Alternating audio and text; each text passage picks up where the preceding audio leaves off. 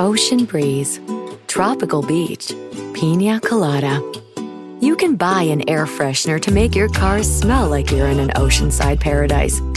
Or, better yet, you can point your car toward Daytona Beach and come experience the real thing. Visit DaytonaBeach.com to discover all there is to see, do, and enjoy along the world's most famous beach, Daytona Beach, Florida. Beach on. In Atlanta, one voice has stood out for over four decades. An AJC original, The Monica Pearson Show. Let's talk about how you got to ESPN. Revealing interviews. You are known as America's doctor, but I want to know who you were before that. When you have a different name, you have different color skin, it can be tough. With Atlanta's most famous faces as you've never seen them before. I'm telling my story. This is the American dream. The Monica Pearson Show streaming now on AJC.com.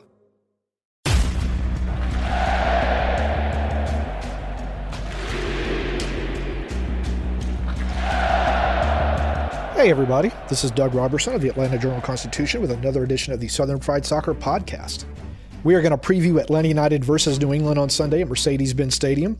New England is a reigning Supporter Shield winner. The ESPN broadcast will begin at 1.30. Kickoff is set for 1.55 p.m., or you can follow my coverage on Twitter at Doug Roberson AJC. So, Atlanta United was knocked out of the U.S. Open Cup by Nashville 3 2 on Wednesday. Atlanta United had a 2 0 lead going in halftime, and as it has done a lot uh, the past couple of years, it coughed up that lead with a penalty kick goal in the opening minutes of the second half, and then gave up another goal off a set piece or the remnants of a set piece with just a couple of minutes left, and then gave up the winning goal in the first bit of extra time. So here's Gonzalo Pineda talking about the biggest lesson he wants the team to learn from that loss in Nashville. Well, there were many things today. We had a very long uh, video session uh, where it was just showing some clips, but also asking questions. And it's about those moments where we are winning, and we it seems to be like we stop taking risks, we stop playing, we stop trying to hurt the opponent as good as we were doing in the first half. Uh, so there were many emotions, many comments about you know uh, after conceding a goal very early in the first half, in the second half, at, the beginning of the second half. I mean that impact a little bit emotionally the team, and then Andrew's injury again, we had to adjust through another injury, and. Uh, but after that, they felt like they were in control. Like uh, they felt like even a bit more defensive, yes, uh, which is not one of our strengths. But I felt yesterday we did very well. From when we were organized in 4-5-1, 5-4-1, we didn't concede chances. It was more when we tried to press and we were broken. Second ball, especially the first goal, the penalty comes out of a 50-50 ball that, that we don't win, and then it was a scramble play, and then they got in behind. Uh, the other chance in the first half when you know they, they play in behind to Sapong and, and also the third goal. But we were never in that organized shape of 4-5-1, 5-4-1. Uh, when we were there, we were very solid. So it's a positive again. Um, but obviously adjusting those little moments. But more than anything, the specific question is we cannot stop playing, and we cannot stop playing. That's that's what. Uh, what we are going to learn from this, and it's not just for another playoff game. It's going to be also throughout the season. Whenever we're winning the game, we will try to kill it. And having that killer instinct to continue attacking is not easy because you have to give credit to the opponent, right? To ha- you have to give credit to Nashville. They did the subs, they make changes, they try to force more direct plays and kind of put us in that defensive mode at times, just territorial superiority, just trying to put balls to their tall number nines and getting the second balls. But after that, we need to do better at regaining control of the game a very un Gabriel Heinze answer from Gonzalo Pineda. Um, you heard him talk about in there, Andrew Gutman. Uh, it's not a fracture or a break. It's just a joint issue, so he's week to week. It's going to depend upon his pain tolerance. Here's what Brooks Lennon said were the lessons he hoped the team learned after the loss to Nashville. No, I don't think uh, you know there's a specific lesson. I think it's more general. Everyone knows um, you know what happened, and uh, it's just conceding late goals. We, we got to be better at that. Um, closing out games, I thought at 2 1, uh, we, we were in control. And uh, yeah, just a, just a set piece, a long throw in that we conceded, and you know I think a, an unlucky goal. But yeah, we move on on to uh, Sunday against New England, and you know we, are going to grow for, uh, from it, and learn from it and, and our mistakes. We went over vid- video and film and um, understood, you know, the lessons learned, and now we move on.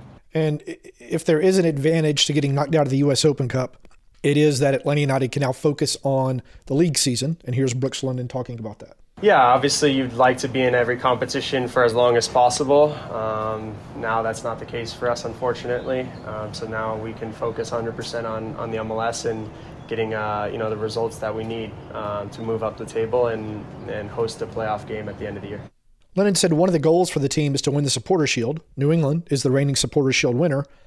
Is there an opportunity to prove something against the Revs? Yeah, New England is a, is a great opponent. They you saw the season that they had last last year, um, and I don't know if they've changed much uh, on their roster from last year to this year. And um, yeah, it's a great opportunity for, for us to go and get a result at home against a top top team in MLS. And you know, if we do that, we know we can stick with anyone. Uh, you know, who, whoever we play against, we can get a result, and that gives us confidence moving forward, whether it be you know the rest of the season or into the playoffs. Yeah, New England is 2 1 and 1 in its last four with eight goals scored and six allowed. So they are coming in a little bit hot against an Atlanta United side that you really just don't know what you're going to get uh, from game to game right now. Um, there was another piece of good news today. Josef Martinez was out kicking a ball, uh, doing some light dribbling, then doing some shooting. And here's Gonzalo Pineda talking about Josef. It's a very important player for us, obviously, and uh, seeing him striking like that mm-hmm. uh, many times the ball is, is, is just good. I think uh, uh it helps. Uh, yeah, he's doing very good. He's having double sessions again today. He, he's going to have another double session, and uh, he's been doing very, very good. He's been responding very well after the surgery, so we are very happy with his progress. Obviously, not ready for this game, but but he's coming as Pineda said, Josef will not play in this game. If you want to see my predicted 11 for this game, I posted it on Twitter under the headline Info to Know Atlanta United versus New England. You can find that at Doug Roberson AJC on Twitter or on Facebook at Atlanta United News Now. This is Southern Fried Soccer from the Atlanta Journal Constitution. Ocean breeze, tropical beach. An air freshener can make your car smell like paradise. A drive to Daytona Beach will actually get you there. Beach on. Plan your trip today at DaytonaBeach.com. I want to remind y'all that the Atlanta Journal Constitution has a special offer for Atlanta United supporters and listeners to this podcast. If you subscribe today, you will not only get unlimited digital access to the AJC and the Sunday paper for $2.30 a week, but we are also throwing in a special limited edition Atlanta United and Atlanta Journal Constitution scarf. So sign up now at subscribe.ajc.com slash utdscarf. That's subscribe.ajc.com slash utdscarf. We've got three questions from the good folks out there. This is from Paul and Stella Richter. Uh, thank you for your continued excellent coverage of AU and related subjects. Well, thank you, sir. I've just finished reading your article about the Nashville game. It is extremely upsetting that Atlanta United seems to think that repeating mistakes will bring correction. The takedowns again in or near the box by Alan Franco is disgusting. I saw it the previous time, both leading to consequent goals. He needs to be replaced now. The repeated last minute losses are about to stop us from watching supporting Atlanta United in any way, as it should have been corrected a while ago. Maybe you can convey these thoughts to the appropriate contacts. Thank you, Paul. Well, there you go, Paul. I thought that uh, the, the thing with Alan Franco has always been one moment in the game in which you can't figure out what he's doing. And then the rest of the time, he plays really, really well. And the moment against Nashville was the penalty kick. Was it a soft penalty? Probably. But he made the referee make a call, and the referee made a call. Here's Chance. After listening to the game, I feel mostly good about how United performed. Nashville's a great team, and we're plagued with injuries. The fact we played a solid yet flawed game, I can accept. My question is what do you think is the possibility of the U.S. Open Cup getting VAR? I understand that a lot of the lower league teams probably can't support VAR, but all I heard all game is how the ref completely lost control of the game, lack of consistency, and the game became a foul fest. Do you think VAR would help this problem, or is it lower league and experienced refs just not ready, capable of controlling MLS teams, or was the situation getting oversold? Um, I don't think you're going to see VAR in the U.S. Open Cup. Maybe in, in the finals, uh, but in the early rounds, as you mentioned, the technology isn't there at some of the stadiums. The cost is prohibitive. You have to hire more officials. It's it's just not going to happen. Not yet, anyway. Um, it was a rough game. It was a tough game. There were a lot of fouls. Matheus Rossetto didn't really think much about how tough it was after the game. He said it's it's soccer, it's football. You got to be ready and you got to go play.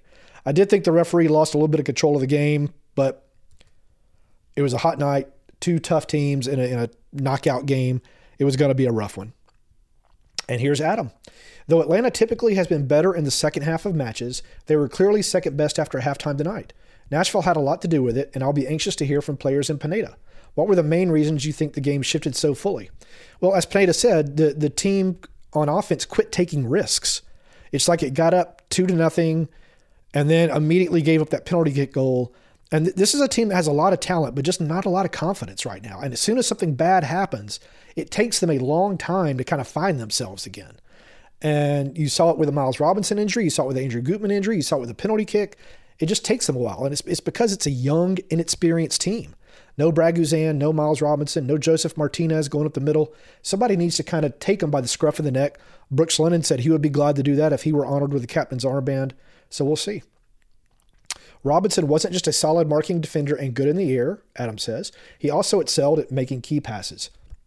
In what ways will his absence alter defensive schemes? And do you think Atlanta needs to find another aerial target to give the lineup more height? You're right about Robinson. He would hit those long passes, and really, the center backs aren't trying that anymore right now. I don't know if it's because Josef couldn't really get to them when he was playing a little bit ago, but Cisneros can. So I'm curious if Pineda is going to try to put that back into the um, into the wheelhouse of these guys because they can hit them.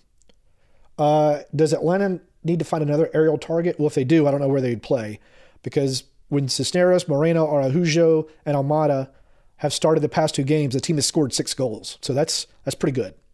And last from Adam, Atlanta is 1 0 5 on the road in all comps this season. All but one of those had just a one goal difference, but that's still not a great record. Should we be concerned about the Stripes' road form, and does this hint at the team being overly dependent on home field advantage? This has been the case for the past few years. The team does not play well away from Mercedes Benz Stadium. Some of it is it's a big pitch. It's built, the team is built for big pitches, and a lot of MLS fields aren't as big. Uh, some of it is it's just hard to win on the road in Major League Soccer. That's been proven uh, with statistics many times. But they do need to start getting some points on the road, whether single points or some wins, or they're not going to be in contention for the Supporter Shield. All right, that wraps up this Southern Fried Soccer podcast. Hug your loved ones, and y'all take care.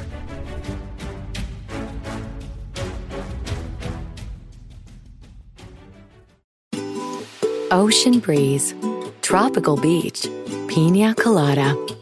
You can buy an air freshener to make your car smell like you're in an oceanside paradise. Or, better yet, you can point your car toward Daytona Beach and come experience the real thing. Visit DaytonaBeach.com to discover all there is to see, do, and enjoy along the world's most famous beach, Daytona Beach, Florida. Beach on. The AJC's trusted veteran political voices, Greg Bluestein, Patricia Murphy, Tia Mitchell, and Bill Nigut, are the essential source for Georgia politics. The Atlanta Journal Constitution's Politically Georgia. Sign up for the newsletter, download the podcast, subscribe to the AJC.